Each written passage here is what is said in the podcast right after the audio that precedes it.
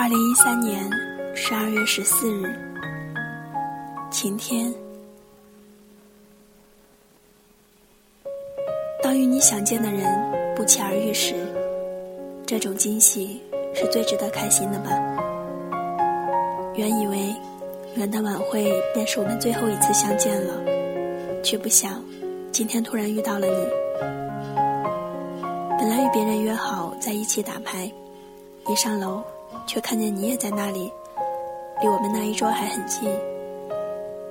我假装淡定的走过去，其实心里早就波涛汹涌。我假装一副刚看到你的样子，其实还没拐角，你就映入了我的眼帘。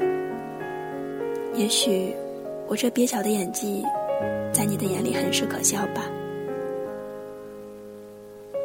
我一落座就告诉他们：“嘿，我男神在那儿。”于是他们叽叽喳喳的回头看你，我又紧张的制止他们，别这么明显的看，会被他发现的。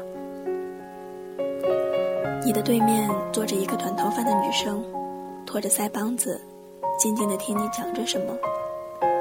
我开玩笑的和他们说：“快去，把那个女生给我掐死。”于是大家又是一顿哄笑。后来才知道，那个女生是校报的，在采访你。你的一举一动、言行举止都牵动着我。与你偶遇，我便欣喜若狂；看到你和女生在一起，又气急败坏。与你打完招呼后，我们便去吃饭了。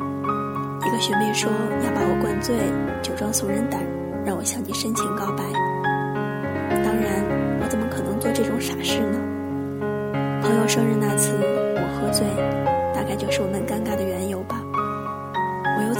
历史的悲剧重演呢？还有五天我就要离开学校了，那时再见也是半年之后的事了。我无比珍惜还在校园的这段日子，即使你不在，我也觉得心里很踏实。第三十一封信。